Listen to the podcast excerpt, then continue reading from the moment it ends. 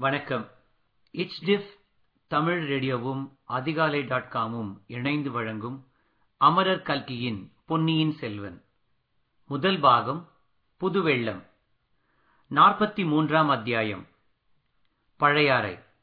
வந்தியத்தேவன் வழியில் பல கஷ்டங்களுக்கு உள்ளாகி பல அபாயங்களுக்கு தப்பி பழையாறை நகருக்கு வந்து சேர்வதற்கு முன்னால் நம்முடன் பழையாறைப்பதிக்கு விஜயம் செய்யும்படி நேயர்களை அழைக்கிறோம்.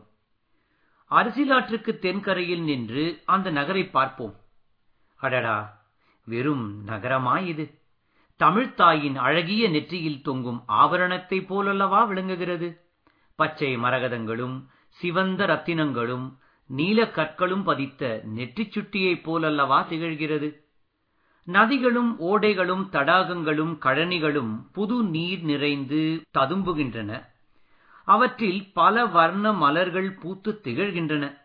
தென்னை மரங்களும் புன்னை மரங்களும் குளிர்ச்சியான பசுமையை பரப்புகின்றன. கொன்னை மரங்களில் பொன் வர்ண பூங்கொத்துக்கள் சரம் சரமாக தொங்குகின்றன.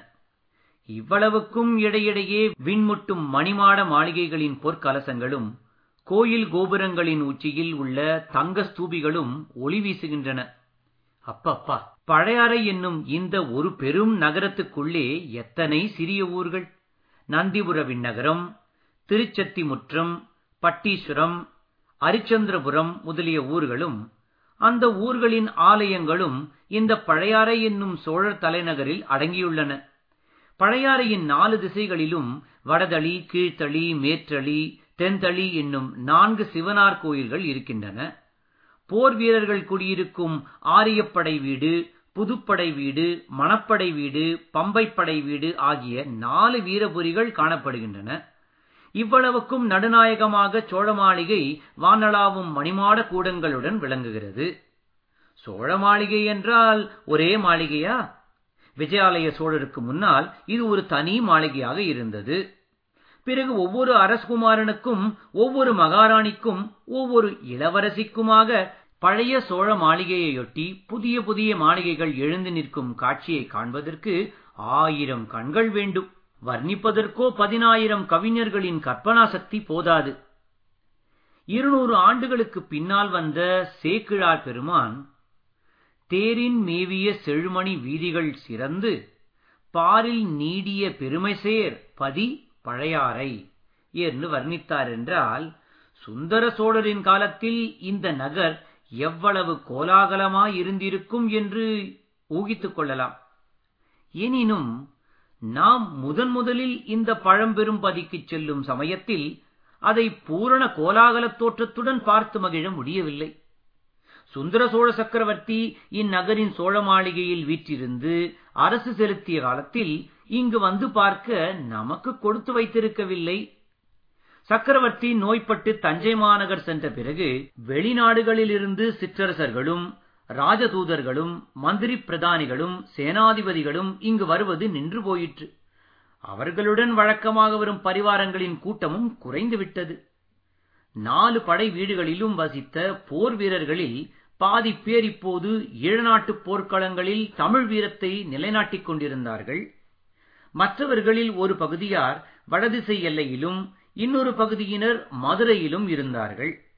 எனவே படைவீட்டுப் பகுதிகளில் இப்போது பெரும்பாலும் வயோதிகர்களும் பெண்மணிகளும் சிறுவர் சிறுமிகளுமே காணப்பட்டார்கள். மழவர்பாடியில் வாழ்ந்து வந்த வேளக்காரப் படையினர் தத்தம் குடும்பங்களோடு தஞ்சைக்கு சென்று விட்டபடியால் நகரின் அப்பகுதியானது பூட்டப்பட்ட வீடுகளுடன் வெறி சென்று இருந்தது. ராஜாங்க காரியங்களை நடத்தி வந்த அமைச்சர்கள் சாமந்தகர்கள் அதிகாரிகள் அனைவரும் தத்தம் குடும்பத்தோடு தஞ்சைபுருக்கு சென்று விட்டார்கள். இப்படியெல்லாம் இருந்த போதிலும் பழையாறை வீதிகளில் கூட்டத்துக்கும் கலகலப்புக்கும் குறைவில்லை. இப்போது அவ்வீதிகளில் பெரும்பாலும் ஆலய ஸ்தபதிகள் சிற்பக் கலைஞர்கள் சிவனடியார்கள் தேவார ஓதுவார்கள் அரண்மனை ஊழியர்கள் ஆலயப் பணியாளர்கள் கோயில்களில் சுவாமி தரிசனம் செய்யவும் திருவிழா காட்சி பார்க்கவும் வெளியூர்களிலிருந்து வரும் ஜனங்கள் ஆகியோர் அதிகமாக சஞ்சரித்துக் கொண்டிருந்தனர். இன்றைக்கு ஏதோ திருவிழா போல காண்கிறது. வீதிகளில் அழகிய ஆடை ஆபரணங்கள் அணிந்து ஆடவரும் பெண்டிரும் சிறுவர் சிறுமிகளும் உலாவி வருகின்றனர். தெருமுனைகளில் ஆங்காங்கு ஜனங்கள் கும்பல் கூடி நிற்கின்றனர். அக்கும்பல்களுக்கு மத்தியில் ஏதேதோ வேடம் புனைந்தவர்கள் நின்று ஆடிப்பாடுகிறார்களே. சற்று கவனித்து பார்க்கலாம். ஆம் இவர்கள் கிருஷ்ணனைப் போலவும் கோபாலர்களைப் போலவும் அல்லவா வேடம் புனைந்திருக்கிறார்கள்? இந்த கூட்டத்துக்கு நடுவில் ஒரு கிருஷ்ணர் ஒரு மலையை தூக்கிக் கொண்டு நிற்கிறாரே. அவரை தேவராஜனாகிய இந்திரன் வந்து வணங்குகின்றானே. இன்னொரு கூட்டத்தின் நடுவில் கிருஷ்ணனை நாலு முகங்கள் உள்ள பிரம்மதேவர் வந்து தோத்தரித்து வணங்குகிறாரே. ஆஹா இப்போது தெரிகிறது. இன்று ஸ்ரீ ஜெயந்தி. கண்ணன் பிறந்த நாள். அந்த விழாவைத்தான் ஜனங்கள் இவ்வளவு குதூகூலமாக கொண்டாடுகிறார்கள். அங்கங்கே உரியடி திருநாள் நடைபெறுகிறது. மஞ்சள் நீரை வாரி இறைக்கிறார்கள். நந்திபுர விண்ணகரத்து பெருமாள் கோயிலைச் சுற்றி இந்த திருவிழா கொண்டாட்டங்கள் அதிகமாக நடைபெறுகின்றன. இது என்ன? கண்டேன் கண்டேன் கண்டேன். கண்ணுக்கினியன கண்டேன். என்று பாடுவது யார்? தெரிந்த குரலாயிருக்கிறதே இதோ நமது பழைய சிநேகிதர் ஆழ்வார்க்கடியார் நம்பி சாட்சாத்காரமாக நிற்கிறார் என்று பாடுகிறார். அவரைச் சுற்றிலும் ஒரு கும்பல் கூடுகிறது. சிலர் பக்தி சத்தையுடன் கேட்கிறார்கள். வேறு சிலர் எகத்தாளம் பண்ணத் தொடங்குகிறார்கள். ஆழ்வார்க்கடியாரின் கைத்தடியினால் யாருடைய தலைக்கு சேதம் நேருமோ என்று நாம் அஞ்சுகிறோம். விண்ணகரக் கோயிலின் வாசலில் ஒரு சலசலப்பு. வீதிப்புறத்தில் நிறுத்தியிருந்த ரதங்களும் பல்லக்குகளும் கோயில் வாசலுக்கு வருகின்றன. கோயிலுக்குள்ளே இருந்த மாதரசிகள் சிலர் வருகிறார்கள். இப்பெண்மணிகள் பெரிய குலத்துப் பெண்டிராகவே இருக்க வேண்டும். ஆம் ஆம். பழையாறை அரண்மனைகளில் வாழும் மகாராணிகளும் இளவரசிகளும் தான் இவர்கள். எல்லாருக்கும் முதலில் பெரிய பிராட்டி என்று நாடு நகரமெல்லாம் போற்றும் செம்பியன் மாதேவி வருகிறார். இவர் மழவரையர் குலப்புதல்வி சிவஞானச் செல்வரான கண்டராதித்தரின் பட்ட மகிழ்ச்சி வயது முதிர்ந்த விதவை கோலத்திலும் இவருடைய முகத்தில் எத்தகைய தேஜஸ் ஜொலிக்கிறது. அவருக்கு பின்னால் அரிஞ்சய சோழரின் பத்தினியான வைதும்பராயர் குலப் புதல்வி ராணி கல்யாணி வருகிறார். ஆஹா இவருடைய அழகை என்னவென்று சொல்ல? இந்த முதிய பிராயத்திலும் இவர் முகத்தில் இப்படி களை வீசுகிறதே. யவ்வன பிராயத்தில் எப்படி இருந்திருப்பாரோ? இவருடைய புதல்வராகிய சுந்தர சோழர் வனப்பு மிக்கவர் என்று பிரசித்தி பெற்றிருப்பதில் வியப்பு என்ன? இவரைத் தொடர்ந்து சுந்தர சோழரின் மற்றொரு பத்தினியான சேரமான் மகள் பராந்தகன் தேவி வருகிறார். இன்னும் பின்னால் வானுலகிலிருந்து நேரே இறங்கி வந்த தேவகன்னிகரையத்து குந்தவை பிராட்டி வானதி இன்னும் நாம் அரசியலாற்றங்கரையில் பார்த்த அரசுகுலப் பெண்கள் வருகிறார்கள். விஜயாலயன் காலத்திலிருந்து சோழ வம்சத்தினர் சிவனையும் துர்கையையும் குலதெய்வமாக கொண்டு வழிபடுகிறார்கள். ஆனால் திருமாலிடமும் மற்ற சமயங்களிடமும் இவர்களுக்கு துவேஷம் என்பது கிடையாது. இன்று கண்ணன் பிறந்த நாள் என்பதை முன்னிட்டு பெருமாள் கோயிலுக்கு வந்தார்கள் போலும். பெரிய பிராட்டி செம்பியன் மாதேவி பல்லக்கில் ஏறும் சமயத்தில் ஆழ்வார்க்கடியாருடைய பாடல் அவருடைய காதில் விழுந்தது. அதற்காகவென்றே ஆழ்வார்க்கடியார் உரத்த சத்தம் போட்டு பாடினார் போலும். செம்பியன் மாதேவி அவரை தம் அருகில் அழைத்து வரச் செய்தார். ஆழ்வார்க்கடியார் அடக்க ஒடுக்கத்துடன் வந்து நின்றார். திருமலை சில நாளாக உன்னை காணோமே. ஸ்தல யாத்திரை சென்றிருந்தாயோ? என்று கேட்டார். ஆம் தாயே ஸ்தல யாத்திரை சென்றிருந்தேன். திருப்பதி காஞ்சி வீரநாராயணபுரம் முதலிய பல க்ஷேத்திரங்களை தரிசித்தேன். சென்ற இடங்களிலெல்லாம் பல விந்தைகளை கண்டும் கேட்டும் வந்தேன். அரண்மனைக்கு நாளைக்கு வந்து யாத்திரையில் கண்டு கேட்ட விந்தைகளைச் சொல்லு. இல்லையம்மா இன்றிரவு மறுபடியும் நான் புறப்பட வேண்டும். அப்படியானால் இன்று மாலையே வந்துவிட்டு போ. வருகிறேன் தாயே தங்கள் சித்தம் என் பாக்கியம். பல்லக்குகள் ரதங்கள் எல்லாம் புறப்பட்டு அரண்மனைக்கு விரைந்து சென்றன. குந்தவை பிராட்டி ஆழ்வார்க்கடியாரை சுட்டிக்காட்டி ஏதோ கூற மற்ற அரசியலும் குமரிகள் கலீர் என்று சிரித்தார்கள். சிரிப்புக்கு காரணம் கண்டறிய ஆழ்வார்க்கடியார் அந்த பக்கத்தை நோக்கினார். குந்தவை பிராட்டியின் கண்கள் ஆழ்வார்க்கடியாருடன் ஏதோ சங்கேத பாஷையில் பேசின. ஆழ்வார்க்கடியார் அச்செய்தியை அறிந்து கொண்டதற்கு அறிகுறியாக தலை வணங்கினார். சோழ மாளிகைகளிலே செம்பியன் மாதேவி வசித்த மாளிகை நடுநாயகமாக இருந்தது. அதன் சபா மண்டபத்தில் பொன்னால் செய்து நவரத்தினங்கள் இழைத்த சிம்மாசனத்தில் அந்த பெருமூதாட்டி அமர்ந்திருந்தார். காரைக்காலம்மையார் திரகவதியார் முதலான பரம சிவபக்தர்களின் வழித்தோன்றிய அப்பெண்மணி வெண்பட்டாடை உடுத்தி விபூதியும் ருத்ராட்ச மாலையும் தரித்து வேறு எவ்வித ஆபரணங்களும் பூணாமல் அளவற்ற செல்வங்களுக்கிடையில் அஷ்ட ஐஸ்வர்யங்களுக்கு மத்தியில் வைராகிய சீலையாக வாழ முடியும் என்பதை நிரூபித்துக் கொண்டிருந்தாள். தலையில் மணிமகுடமும் வேறு ஆபரணங்களும் அணியாதிருந்த போதிலும் அவருடைய கம்பீர தோற்றமும் சுயம் பிரகாசமான முகமும் அரசகுலத்தில் பிறந்து அரசகுலத்தில் புகுந்த அரசர்க்கரசி என்பதை புலப்படுத்தின. சோழ அரச குடும்பத்தைச் சேர்ந்தவர்கள் அத்தனை பேரும் விதிவிலக்கின்றி இந்த பெருமூதாட்டியை தெய்வமாக மதித்து பாராட்டிக் கொண்டாடி அவருடைய விருப்பத்துக்கு மாறாக எதுவும் சொல்லாமல் நடந்து வந்ததில் யாதொரு வியப்புமில்லை என்றே நினைக்கத் தோன்றும். ஆயினும் அத்தகைய பயபக்தி மரியாதைக்கு இப்போது ஒரு களங்கம் ஏற்பட்டிருக்கிறது. அந்த பெண்ணரசியின் புதல்வர் மதுராந்தக தேவர் அன்னையின் கருத்துக்கு மாறாக அவருடைய கட்டளையை மீறி பழுவேட்டரையர் குலத்தில் மனம் புரிந்து கொண்டார். அது மட்டுமின்றி சோழ சிம்மாசனத்துக்கு அவர் ஆசைப்படுகிறார் என்ற செய்தியும் பராபரியாக வந்து செம்பியன் மாதேவியின் காதில் விழுந்து அவருக்கு சிறிது மனக்கவலையை ஏற்படுத்தியது. செம்பியன் மாதேவியின் அரண்மனை முற்றத்திலும் சபாமண்டபத்திலும் சிற்பிகள் கூட்டமும் தேவார பாடகர்களின் கோஷ்டியும் ஜே ஜே என்று எப்போதும் கூடியிருப்பது வழக்கம். தூர தூர தேசங்களில் இருந்து சிவனடியார்களும் தமிழ் புலவர்களும் அடிக்கடி வந்து பரிசில்கள் பெற்று போவது வழக்கம். சில பூஜை பிரசாதம் கொண்டு வரும் அர்ச்சகர்களின் கூட்டமும் அதிகமாகவே இருக்கும்.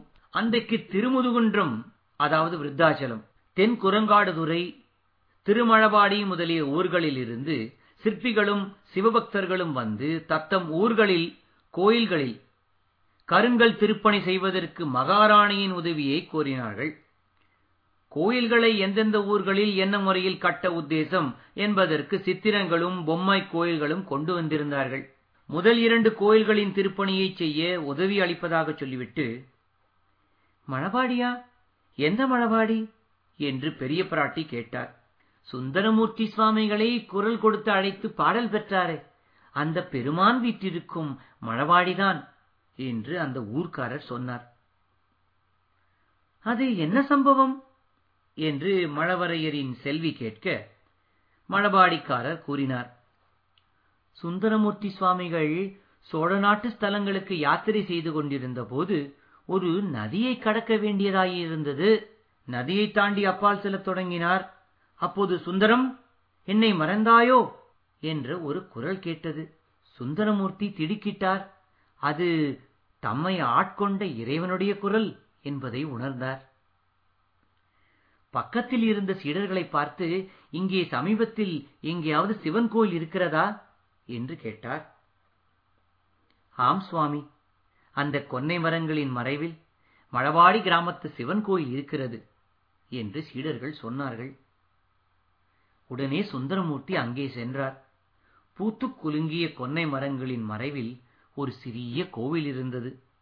சுந்தரமூர்த்தி சுந்தரமூர்த்தி அங்கே சென்று சுவாமி தரிசனம் செய்துவிட்டு மனமுருகி பாடினார். அந்தொரு நாள் தன்னை தடுத்தாட்கொண்டது போல் இன்றைக்கு தன்னை கூப்பிட்டு அருள் புரிந்த கருணை திறனை வியந்தார். சுவாமி தங்களை நான் மறந்து விடுவேனா? என்ன கேள்வி கேட்டீர்கள்? தங்களை மறந்துவிட்டு வேறு யாரை நினைப்பேன்? என்னும் கருத்தமைத்து பொன்னார் மேனியனே. புலி தோலை கசைத்து மின்னார் செஞ்சடை மேல் மிளிர் கொன்றை அணிந்தவனே. பொன்னார் மேனியனே புலி தோலையரே கஷைந்து பொன்னார் மேனியனே. கஷைந்து மிஞ்சடை மேல் மேலு கொன்றை அணிந்தவனே.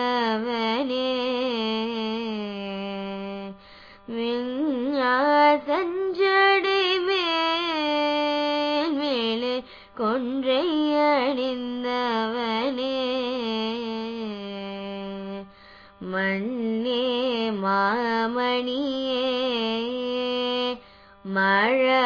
அடியுள் மணிக்கமே மண்ணே மாமணியே.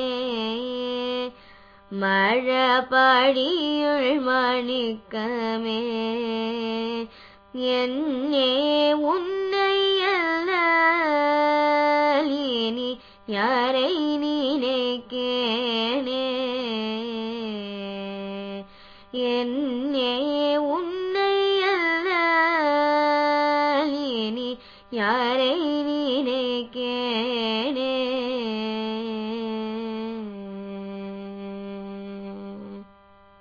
என்று பாடினார். தாயே இன்னும் அந்த கோயில் சிறிய கோயிலாக கொன்னை மரங்களின் மறைவிலேயே இருக்கின்றது. அதற்குத்தான் உடனே திருப்பணி ஆரம்பிக்க வேண்டும் என்று கோருகிறோம். அப்படியே ஆகட்டும் என்றார் செம்பியன் மாதேவி. ஆழ்வார்க்கடியாரும் அவருடன் இன்னொருவரும் சற்று முன்னால் வந்து நடந்ததையெல்லாம் கவனமாக கேட்டுக்கொண்டிருந்தார்கள். இத்துடன் நாற்பத்தி மூன்றாம் அத்தியாயம் நிறைவு பெறுகிறது. இந்த அத்தியாயத்தில் பொன்னார் மேனியனே பாடலை பாடியவர் கீர்த்தனா. மீண்டும் அடுத்த அத்தியாயத்தில் சந்திக்கும் வரை உங்களிடம் இருந்து விடைபெறுவது சான் பிரான்சிஸ்கோ பே ஏரியாவில் இருந்து ஸ்ரீ நன்றி வணக்கம்.